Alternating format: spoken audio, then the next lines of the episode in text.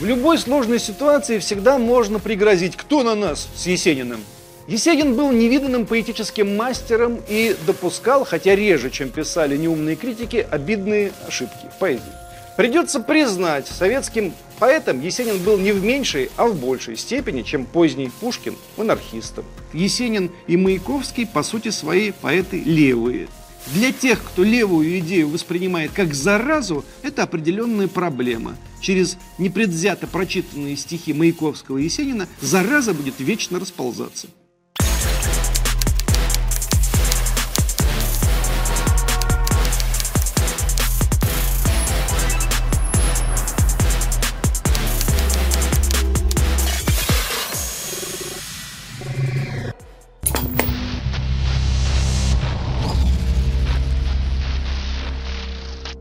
Многим, кому дорого имя национального гения Сергея Есенина, хочется иметь дело с каким-то своим собственным Есениным, который отражает наши взгляды и убеждения. В любой сложной ситуации всегда можно пригрозить, кто на нас с Есениным. Нам все равно придется дело иметь с человеком, который сказал о себе все сам, а не которого мы желаем себе вообразить и домыслить. Сначала Есенина преподавали так. Советский поэт воспел «Интернационал», «7 ноября» и Владимира Ильича Ленина. С богемой порвал очень быстро, с христианскими предрассудками тоже порвал, искал приюта и семьи, но немного запутался в личной жизни и чуть растерялся при виде социалистического строительства. Потом стали преподавать вот так. Крестьянский поэт, антисоветчик, немного запутавшийся христианин, ужаснувшийся социалистическому строительству и засилью инородцев. Он мог бы про это рассказать, но был затравлен супостатами большевиками. И то, и другое не совсем Есенин. И там, и тут имеются элементы истины, но вообще это бережно выращенный гомункул. Его можно раскрасить под Есенина и пустить в мир – Люди будут узнавать, удивляться, смотри, наш Серега идет. А это не он. Есенин был невиданным поэтическим мастером и допускал, хотя реже, чем писали неумные критики, обидные ошибки в поэзии. Он был совершенно никчемный семьянин и порой не самый лучший товарищ. Впрочем, друзей он не предавал, все свои обиды преодолевал и навстречу друзьям шел первым. Есенин был удивительно не по годам мудрый человек в жизни, прозорливец и пророк в своей поэзии. Если не говорящий с богами, то как минимум время от времени различающий их неземные голоса и умеющий услышанные им, как никто иной, передавать. Он мифологизировал свою биографию, но на поверку вышло, что он и так прожил удивительную, полную страстей и приключений жизнь.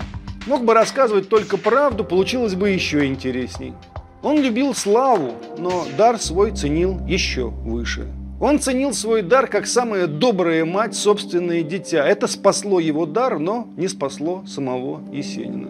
В конечном итоге он считал себя заложником дара, а не наоборот. За это его и полюбили. Есенин принес себя в жертву волшебному русскому слову. В этом зрим светлый подвиг, сколь бы сомнительным не казалось наше высказывание с точки зрения христианского канона. Нам самим может что-то не нравиться в том Есенине, с которым мы имеем дело, но что есть, то есть. Кто, в конце концов, спрашивает, нравится нам что-то или нет? Итак, по порядку. Безусловно, филология советского времени, поместившая Есенина в свои святцы, как одного из виднейших советских поэтов и основоположников советской поэзии, наряду с Блоком и Маяковским, имела для этого более чем веские основания.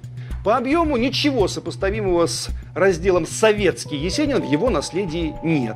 Революционный есенинский цикл при пересчете строк оказывается многократно больше крестьянского, кабацкого или персидского. Советская власть была его личной и огромной ставкой. Проиграл он от этого или выиграл, вопрос спорный, но ставка в любом случае была, и ответственность за нее он пронес через всю свою жизнь. Придется признать, советским поэтом Есенин был не в меньшей, а в большей степени, чем поздний Пушкин монархистом. Другой вопрос, что он был далеко не только советским поэтом. Однако революцию Есенин принял вовсе не из конъюнктурных соображений, как опять же иногда предполагают, но готовил себя к этому событию, призывал и предсказывал его. В конце 1917 года, в ответ на Октябрьскую революцию, Есенин пишет стихотворение «О верю, верю, счастье есть». Звени, звени, золотая Русь, волнуйся, неуемный ветер, блажен, кто радостью отметил твою пастушескую грусть. Звени, звени, золотая Русь. Люблю я ропот буйных вод и на волне звезды сияния, благословенное страдание, благословляющий народ. Люблю я ропот буйных вод. В первой половине 18 года Инонию. Лай колоколов над Русью грозной – это плачут стены Кремля. Ныне на пике звездные вздыбливаю тебя, земля. Затем тоже в 18-м появляется яростно антибелогвардейский небесный барабанчик, маленькая поэма. Листьями звезды льются в реки на наших полях, да здравствует революция на земле и на небесах. Все же тут понятно, правда? Но для позднейшего литературоведения характерен один и тот же нехитрый трюк – под зачин Есенин, конечно, знал, что подгоняются самые разнообразные статистические данные расстрелов, неурожаев, экспроприаций, высылок и тому подобное, возмущающие не столько Есенина, который вполне мог и не знать о перечисленном или относиться к этому весьма неожиданным образом, сколько, собственно, пишущего о Есенине. И автор же делает столь же необходимый ему вывод о том, что перечисленное не могло оставить поэта равнодушным. Могло оставить, могло не оставить. Не стоит гадать. До второй половины 1919 года Есенин вообще никак не выказывал своего недовольства происходящим.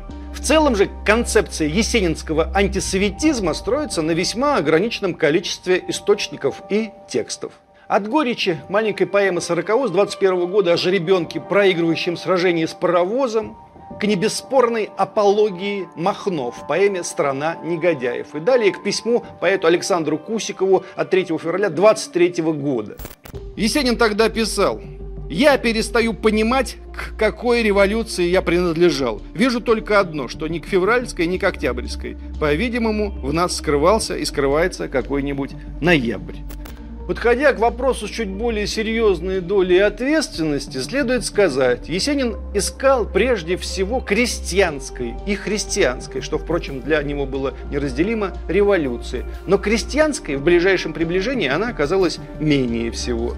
Особенно это было заметно в развитии социальных событий в большевистской России. Количество вступивших в партию крестьян от Сахи росло примерно на 3 или чуть больше процентов в год. Зато количество служащих, получивших партбилеты, на все 30 процентов, обгоняя крестьян в 10 раз.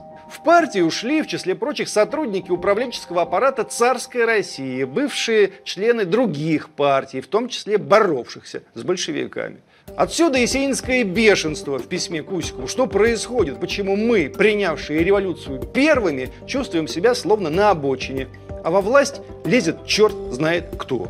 Большевики и сами понимали, что с партийным строительством непорядок, но у них не хватало специалистов, а необразованный мужик пока еще не мог управлять страной. Да, есенинские религиозные поэмы прекрасны, но как управлять такой государственной махиной, если 9 десятых населения не умеет читать чертежи и грамоте толком не обучен? Когда вскоре начнется миллионный призыв новых членов в большевистскую партию, 900 тысяч новых партийцев составят рабочие, а 100 тысяч все остальные, среди которых затерялись корявые мужики с их бедами и надеждами. Какой тут Есенин с его кобылой? Всей этой конкретики по этому поводу Есенин наверняка не знал, но ему и не надо было. Все было очевидным и так. Разочарование Есенина, если не в большевизме как таковом, то во многих его чертах и вывихах с конца 19 года до середины 23 было зримым, болезненным, но об этом советская филология умолчала. Однако в перестроечном Есениноведении реальный Есенин был просто вывернут наизнанку. За нехваткой доводов и текстов в ход идет есенинская драма «Пугачев». Пугачев в первую очередь поэма про самого Пугачева. Во вторую, да, про самого Есенина, скрывающегося за фигурой Пугачева. И, наконец, отчасти про Махно, да, который, надо сказать, был не только анархистом, но еще и социалистом. Реальный исторический Махно по большей части воевал за красных и лишь периодически, временно расходясь с большевиками, не по идеологическим и ключевым, а по тактическим вопросам, выступал исключительно сам за себя. А вот за белую правду Махно не воевал категорически. Однако есениноведение новейших времен доходит до степеней уже комических, когда в качестве прообраза есенинского Пугачева предлагается адмирал Колчак. Ну, бред, бред. Для Есенина Колчак был объективным злом. Всякие симпатии к нему исключались априори в есенинском случае. И никакие разочарования Есенина в итогах октября 17 года не могли его склонить и не склонили ни в пользу либерально-буржуазной повестки, ни в пользу монархии. Любые измышления на тему Есенина-монархист, Есенин-белогвардеец могут проходить только по разряду исторических анекдотов. Есенин был любимцем Кирова и Фрунзе, а не Врангеля и Шкуро. Писатель Валентин Катаев черным по белому писал в своих воспоминаниях, что Есенин был, цитирую, любимцем партии. Есенина уводили из-под судов после очередных пьяных и непьяных скандалов. Определяли в лечебнице. Занимались его делами и проблемами и Дзержинский, и Луначарский, и даже Троцкий, ну, пока был в силе победа Белой армии означала бы для Есенина только один финал. Его бы торжественно повесили на Красной площади вместе с поэтом и, между прочим, членом коммунистической партии Николаем Клюевым.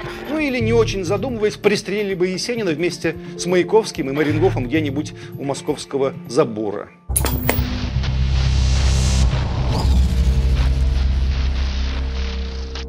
Но окончательный переворот в мировоззрении Есенина случился после того, как он полтора года поездил по заграницам. По Германии, по Франции, по Италии, Бельгии и по США.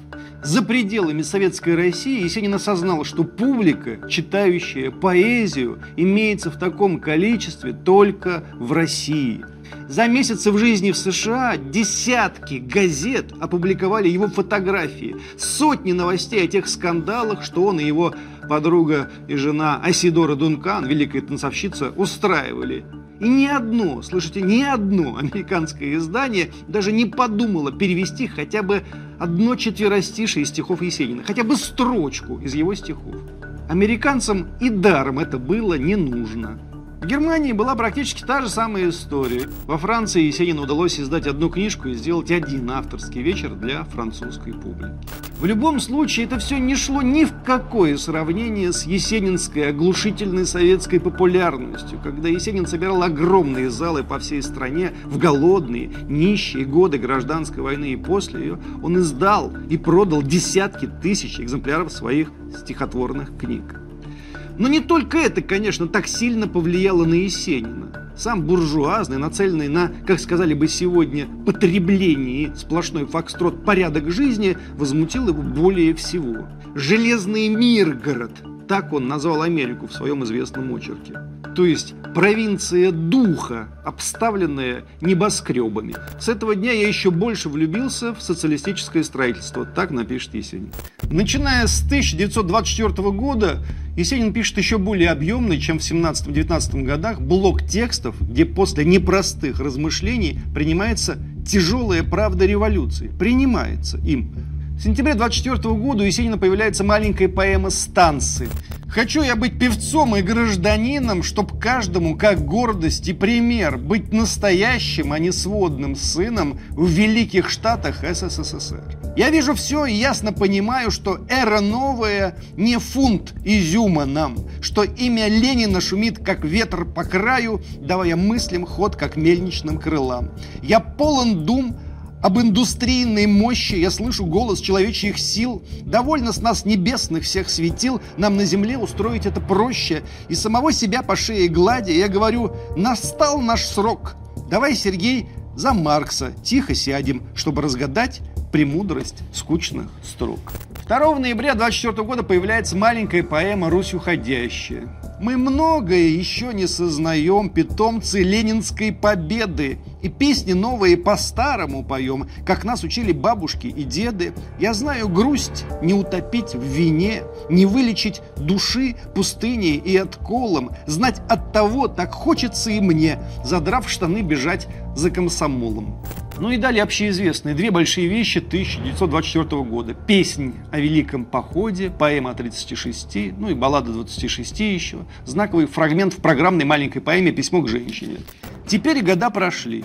Я в возрасте ином, и чувствую, и мыслю по-иному, и говорю за праздничным вином хвала и слава рулевому. Сегодня я в ударе нежных чувств, я вспомнил вашу грустную усталость, и вот теперь я сообщить вам чусь, каков я был, и что со мной усталось.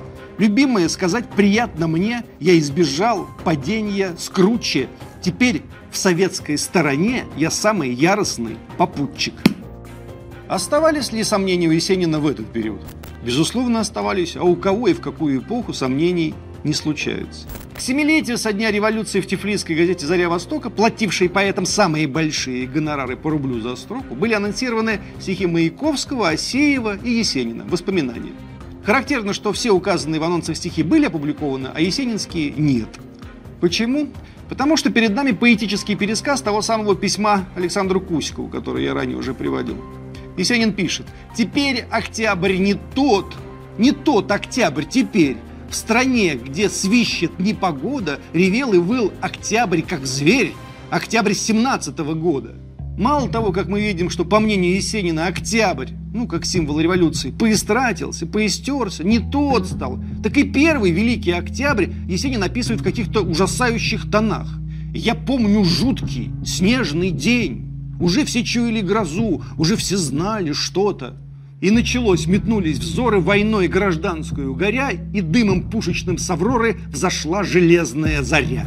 Редактор газеты «Заря Востока» Михаил Лившиц, как можно догадаться, прочел это и аккуратно потер пальцами виски. Сергей Александрович, послушайте, понятно, что это все метафоры, и тем не менее, почему октябрь 17 года жуткий день, который воет как зверь? Взоры у вас горят гражданской войной, а заря, которая восходит над страной, железная. Знаете что, Сергей Александрович, я не буду это публиковать. Не будешь и ладно.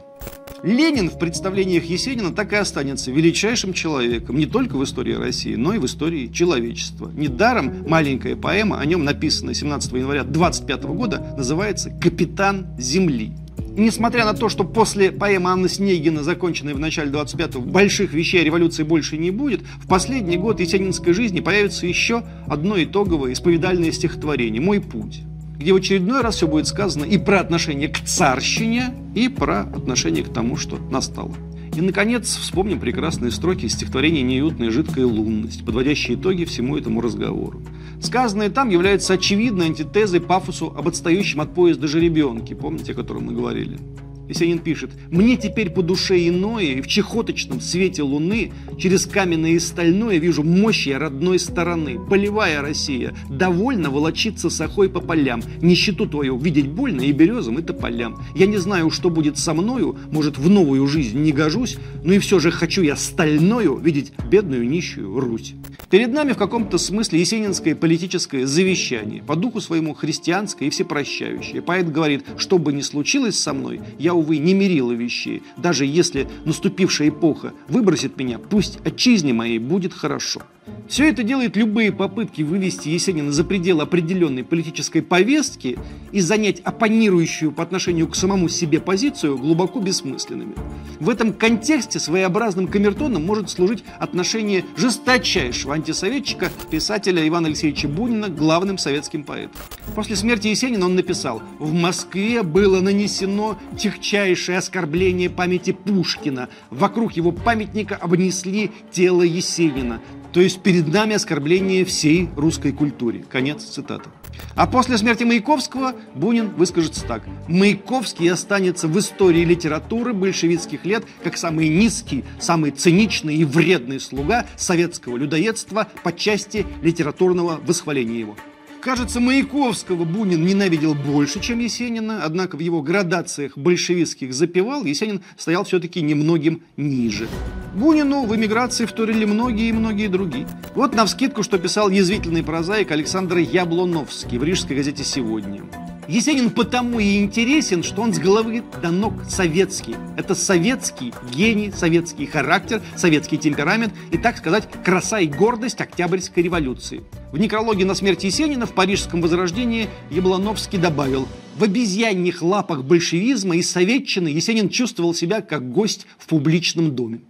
Если кому-то нужен какой-то особенный, свой Есенин, то его всегда можно додумать. Но любая интерпретация Есенина все равно проиграет написанному им самим, его поэзии. Из дня сегодняшнего, оглядываясь назад, видишь непреложный факт. Есенин и Маяковский, по сути, свои поэты левые. Для тех, кто левую идею воспринимает как заразу, это определенная проблема. Через непредвзято прочитанные стихи Маяковского и Есенина зараза будет вечно расползаться.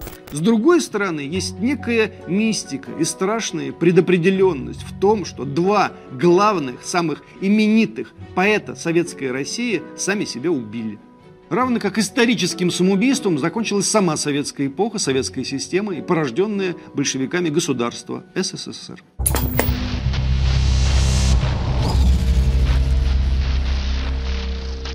Сразу после смерти Есенина на организационном собрании в доме Герцена было принято любопытное решение открыть в Москве и в Ленинграде приюты для беспризорных имени Есенина. За всем этим кроются куда более серьезные смыслы, чем может показаться на первый взгляд. В последние два года жизни Есенин постоянно посещает один или с друзьями московские ночлежки. Об этом вспоминали несколько его друзей-писателей. Писатель Николай Никитин написывал одно из посещений ночлежки в компании Есенина и отметил важную деталь, смысла которой, кажется, сам не понял до конца. Едва они туда вошли, со всех сторон стали шептать «Есенин, Есенин, Есенин». Они что, знали его в лицо, обитатели ночлежки? Нет, конечно. Просто он там был не в первый раз и даже не в третий. Он ходил туда постоянно, таскал туда подарки, сигареты, конфеты, просиживал там целые часы, что твой Франциск Ассизский.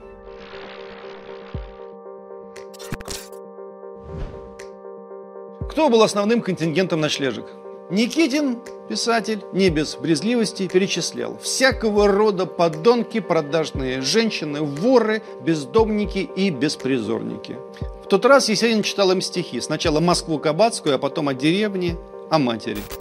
У женщин, у мужчин расширились очи. Именно очи, а не глаза. В окружавшей нас теперь уже большой толпе я увидел горько всхлипывающую девушку в рваном платье. Да что она, плакали и бородачи. Никто уже не валялся равнодушно на нарах. В ночлежке словно стало светлее, словно развеялся смрад нищеты. Будто не мемуары читаешь, а житие. И дело не в стихах, конечно, действия которых он, конечно же, хотел проверить и здесь. Но все равно не в стихах. А в чем? Да все в той же теме дело. В боязни пропустить Христа, когда Он явится. Он придет бродягой подзаборным, нерушимый спас. Об этом Есенин писал. Так может, он пришел уже? Вот о чем думал Есенин. Надо же ему, Господу, ту самую краюху хлеба, о которой Есенин писал в давнишних своих стихах, дать. Плитку шоколада, папиросу. Надо же, собираясь в край иной, показаться Господу, чтобы он все понял, чтобы не осердился ни за что. Упоминавшийся нами писатель Валентин Катаев, много общавшийся с Есениным в последние годы, прямо говорил, что Есенин, цитирую, «верил в загробную жизнь». В одном из последних своих стихотворений «Не гляди на меня с упреком», написанном в том самом предсмертном декабре 25 года в психбольнице, Есенин признается, «Если бы не было ада и рая, их бы выдумал сам человек». Мы понимаем, что означают слова «если бы не было ада и рая». Они означают, что ад есть и рай есть. Есенин верил в Бога до последнего своего дня. Ему не надо было ничего выдумывать про ад и про рай. Он знал. Может быть, действительно лучше сложилось бы тогда, если бы в 16 году он ушел в монастырь. Но кто бы в этом случае все бы эти стихи написал? Кто бы нас спасал, оставленных без его есенинского слова? Без рая, о котором он рассказал, и без ада, который он показал. Показал прямо на себе. Так Есенин христианский, Есенин кабацкий, Есенин советский, революционный взаимопроникают и дополняют друг друга. И попытка расчленить Есенина на составные части, говоря, вот мне про девушку в белом и про собаку Джима и про Шагана нравится, а про бакинских комиссаров и небесного барабанщика не нравится, это все от лукавого. Есенин, пишущий про Спаса и Богородицын Покров, Есенин, пишущий про Ленина и комиссаров, Есенин, пишущий про мещанский ужас буржуазной Америки, Есенин, пишущий про жеребенка, это один и тот же поэт, не противоречащий себе ни в чем, а противоречащий только нашим мелким, суетным, торопливым убеждениям. Но его это, впрочем, совсем не касается.